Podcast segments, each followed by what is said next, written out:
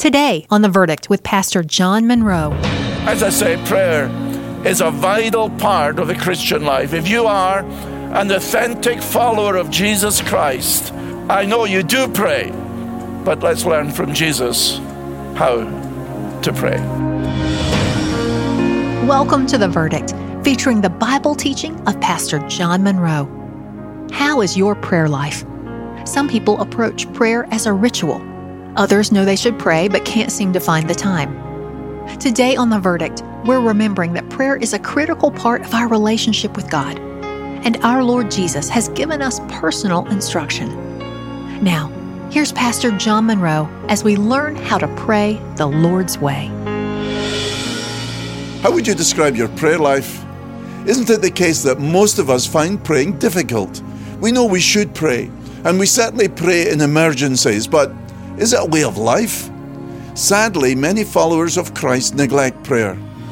After our Lord Jesus warned us not to pray like a hypocrite, he now teaches us how to pray. All of you have heard of the Lord's Prayer and may have prayed it multiple times. But let's look at it afresh as we, like the disciples, want to learn how to pray. Jesus is not giving us a prayer to be recited in a mechanical way, but rather giving us a model, a pattern to follow. Let's learn from the lips of our Lord Jesus as we learn to pray the Lord's way. Do you know how to pray? Do you? Would you say that you know how to pray? In your heart, how do you answer this question? How is your prayer life? I know as a follower of Jesus Christ, you pray. But isn't it the case that we struggle in this very, very important aspect of the Christian life? Most of us struggle in our prayer life. As we read the New Testament, we understand that the disciples also struggled in this area. And Luke records them saying to the Lord, Teach us to pray. Lord, teach us to pray. And we're going to listen to the very words of Jesus as he's going to teach you how to pray. Are you ready to learn to pray? A couple of weeks ago, we learned how not to pray. Uh, Jesus said, when you pray, don't be like the hypocrites. Don't pray like the hypocrites. They pray long prayers. They pray mindless repetition. They pray to impress others in their ostentatious way of praying to get the praise of others who are impressed by their spirituality. Says Jesus, no, when you pray, I don't want you to pray like that. I want you to pray this way. Now, Jesus is not giving us a mechanical prayer that we're going to repeat mindlessly. He's warned us against that. Uh, this is not Jesus giving us uh, some kind of mechanical, pious platitudes to utter and think that we can use them as a kind of magic formula. No, that's not what Jesus is doing. Rather, He's giving us a model. He's given us an example. He's given us a pattern of how you are to pray. As I say, prayer is a vital part of the Christian life. If you are an authentic follower of Jesus Christ, I know you do pray, but let's learn from Jesus how to pray. We're going through the Sermon on the Mount, and we come to Matthew chapter 6. So as you sit at home there, I hope you've got your Bible, and I'm going to read from Matthew 6, verses 9 through 15. Now, here are the words of Jesus. They're not mine. Are you listening? Jesus says, Pray then like this Our Father in heaven, hallowed be your name. Your kingdom come, your will be done on earth as it is in heaven. Give us this day our daily bread, and forgive us our debts, as we also have forgiven our debtors. And lead us not into temptation but deliver us from evil.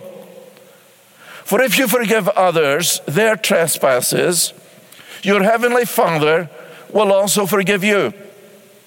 But if you do not forgive others their trespasses, neither will your Father forgive your trespasses. Matthew 6, verses 9 through 15. Jesus is saying, first of all, and very importantly, when you pray, pray to your heavenly Father. Now, notice the command is to pray. When Jesus is talking against the hypocrites praying, praying, he says in verses 5 and 6, and when you pray, but when you pray. The assumption then is that you pray. And now in verse 9, he's saying, pray then like this. Yes, God wants you to pray. God commands you to pray. Jesus said we ought, we ought to pray always so we don't get discouraged. Paul says in Colossians 4 to the Colossians, I want you to devote yourself steadfastly to prayer. He says to the Thessalonians in 1 Thessalonians 5, pray without ceasing. So every follower of Jesus Christ does pray. But as I say, most of us find it difficult, don't we, to have a consistent, vital prayer life. We don't want just to be like the hypocrites. We don't just want to pray when others are around. We don't want to be like that. And we don't want to pray mindlessly. We want it to be vital. We want it to be mean, meaningful. And Jesus now is telling us yes, we are in a spiritual battle. And Paul in, in Ephesians 6, when he describes the armor of God that we must put on, he says this pray at all times in the Spirit. That is, this obviously is a spiritual matter. And so when you're praying, don't pray mechanically, don't pray in an ostentatious way, be authentic. And you, if you're a follower of Jesus Christ, are indwelled by the Holy Spirit. So pray at all times in the Spirit. Our enemy hates it when you pray. When you get down on your knees humbly and pray to your Father in heaven, Satan hates it. But the Lord is commanding us to pray. You will be spiritually strengthened, that I guarantee.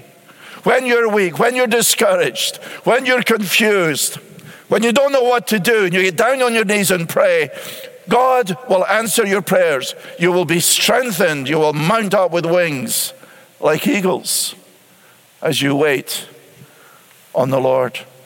And the wonderful thing is, your prayers will bless others. Have you ever received an answer to your prayer? Some of you may hesitate.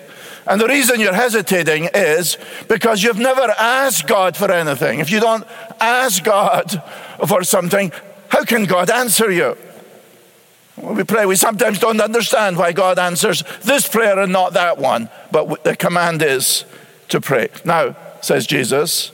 Pray then like this Our Father in heaven. This is how the prayer begins. And I'm going to mention four things about praying to your Father in heaven. So if you're taking notes, here's the first one. When we pray to our Heavenly Father, we have a privilege. I'm praying to God, yes, but I'm praying to my Father in heaven, says Jesus. Through faith in the Lord Jesus Christ, the wonder of the Christian life is that I am adopted into the family of God. Uh, John, in his prologue in John's Gospel, says that some of the people didn't receive Jesus, but as many as received him.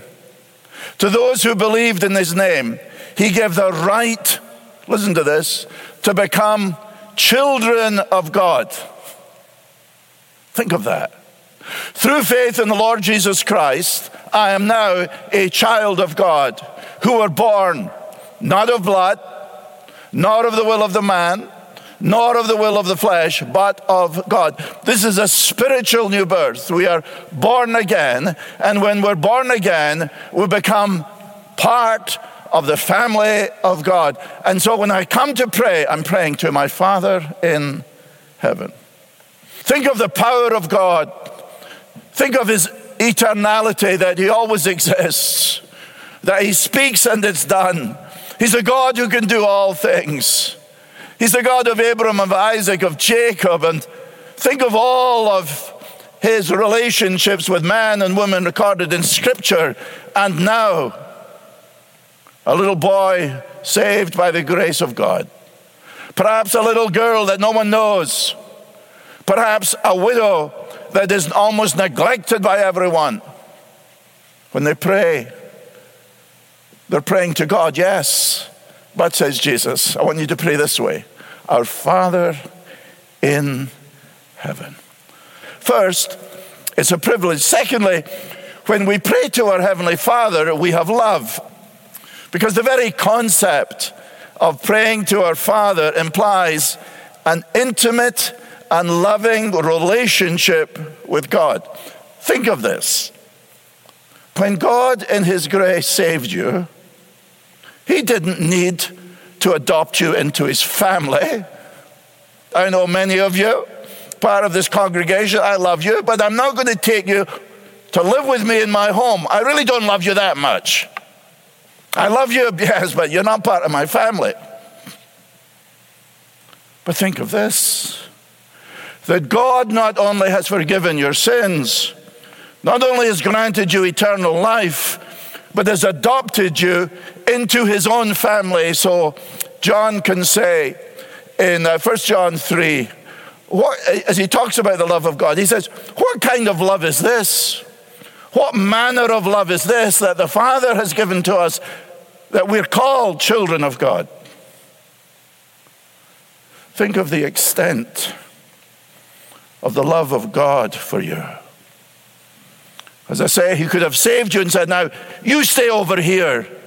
But you, I'm God, and, and you can't be part of my family, not you.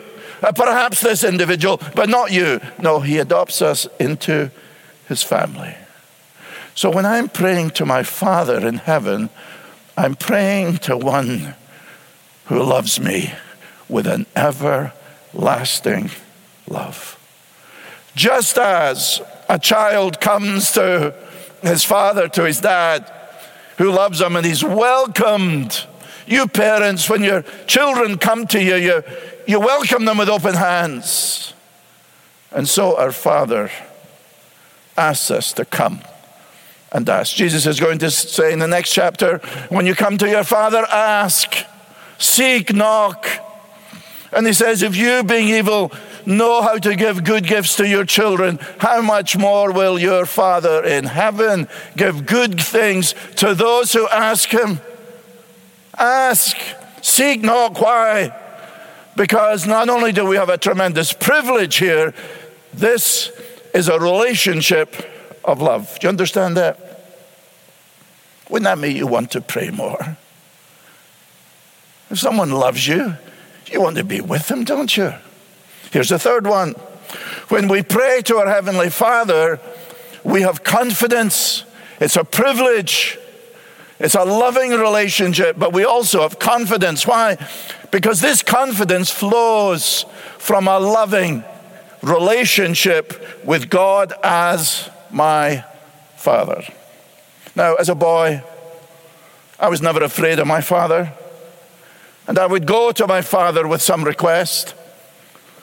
If other children came to my father with the same request, that would have been presumptuous, perhaps even imper- impertinent. But I could always go to my dad. He welcomed me. Why? He loved me. I was his son. It was unthinkable that if I went to my dad with a good request, he would say, No, go away, John. I don't have time for you. I didn't have a dad like that. No, I came with confidence. Many of you know this. I came with confidence to my father. Why? Because he was a, a good father, and that gave me confidence to, to come to him. Yesterday, Good and I spent some time with our grandchildren, and when we go into their house, I'm virtually knocked over by them. They come and they run and they propel themselves at me and put their arms around me. They are confident. If you went there and they, you didn't know them, they wouldn't do it to you. Why? I'm, I'm, their, I'm their grandfather. They have that relationship with me. And that gives them tremendous confidence that they're going to come.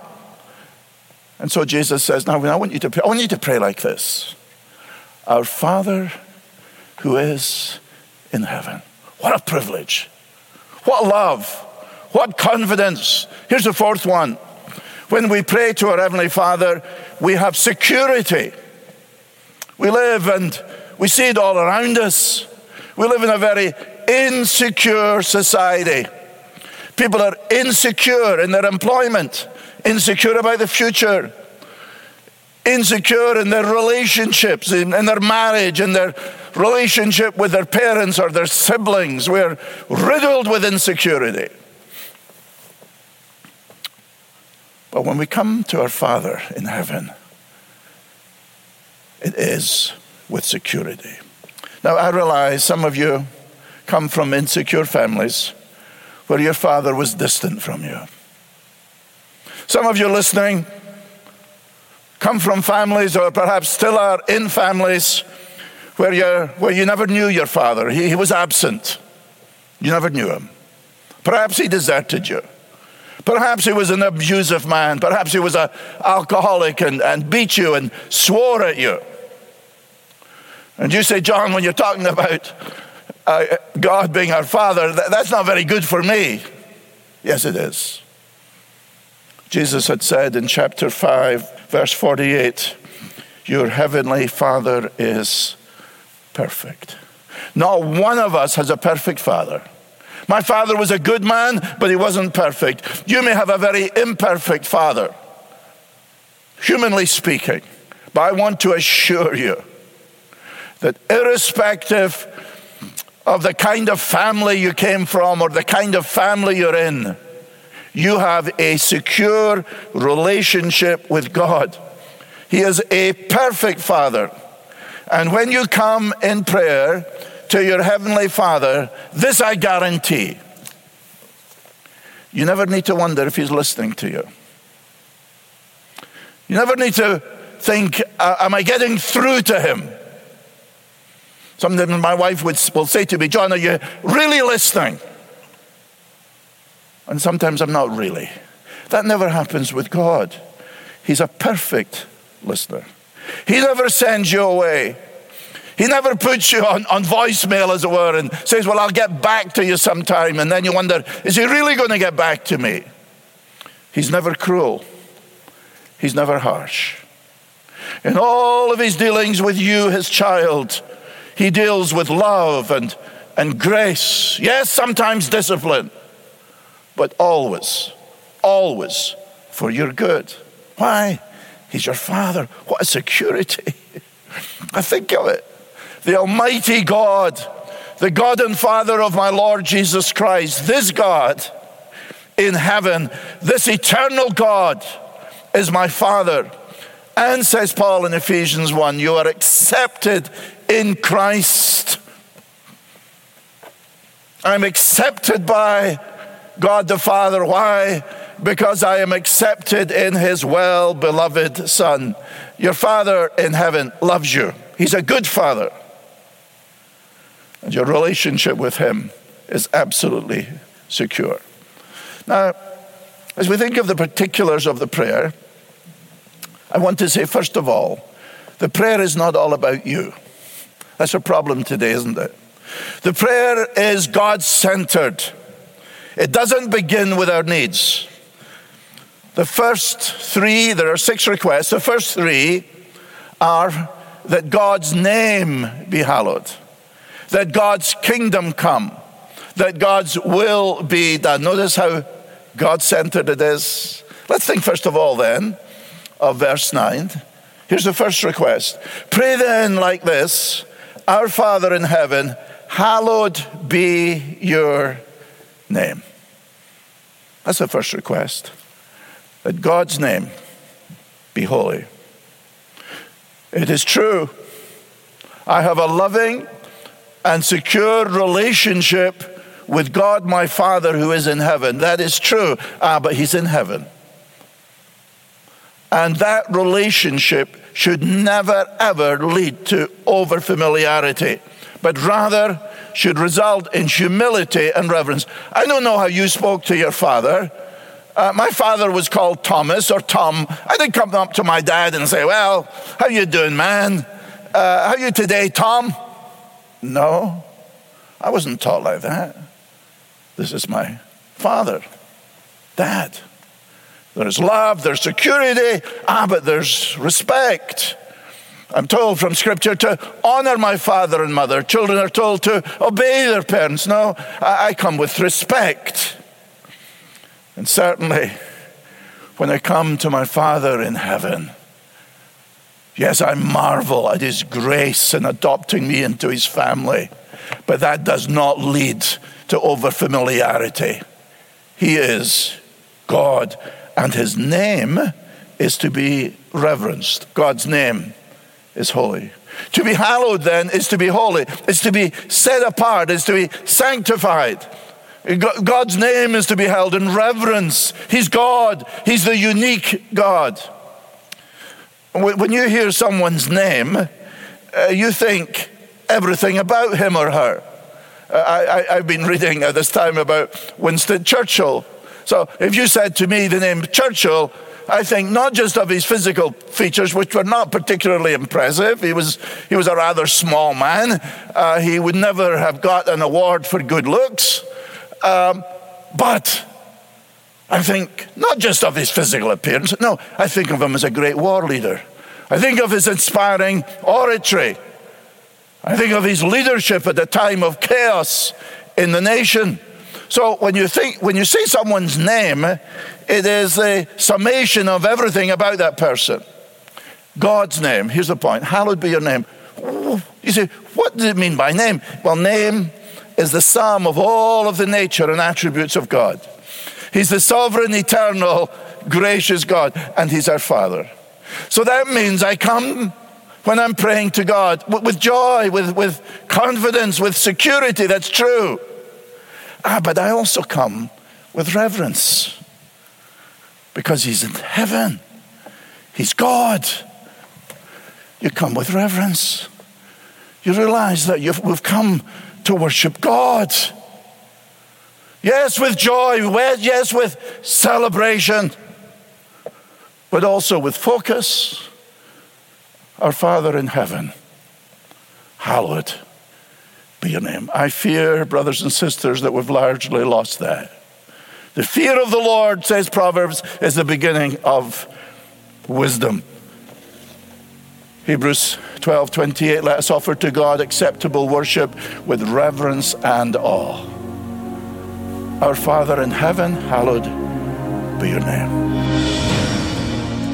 This is The Verdict with Pastor John Munro and the start of a message titled Praying the Lord's Way. Part two is coming up next time, but right now we encourage you to visit our website and check out all the biblical resources and opportunities we have available at theverdict.org. One resource we highly recommend is the special booklet that complements this study on Jesus' Sermon on the Mount. It's called Life in the Kingdom, and it's a booklet from John that focuses on the very practical instruction Jesus gave his followers about how to live each day for the glory and purposes of God's kingdom. So if you'd like to grow in your relationship with God this new year, reach out today and request your free copy of Life in the Kingdom by visiting theverdict.org. We also invite you to partner with us in what God is doing through the verdict by making a donation of any amount. Your support makes it possible to share God's Word with new listeners in your community and around the world, and to continue this gospel ministry throughout the new year. You can easily give whatever amount you feel led to by visiting theverdict.org or send a check in the mail to The Verdict, care of Calvary Church, 5801 Pineville Matthews Road, Charlotte, North Carolina 28226. And if you're near the Charlotte area, we also invite you to join us for Sunday morning worship here at Calvary Church, home of the verdict. Or join us remotely through our live stream online. Again, visit theverdict.org for more details. Now, here's Pastor John Munro. Well, what's your verdict? How would you describe your prayer life? Have you grasped the privilege of praying to your Heavenly Father? Do you know God is your Father? I'm asking if you've been born again into the family of God. While God is our Creator, He is the Father of those who have received His Son as their Savior and Lord. What an intimate relationship we have with God. That understanding revolutionizes our prayer life. Next time, we'll continue thinking of some of the specifics mentioned by our Lord in this prayer. Thanks for joining us today on The Verdict. I'm Michelle Davies. Today's program with Pastor John Munro was produced and sponsored by Calvary Church in Charlotte, North Carolina.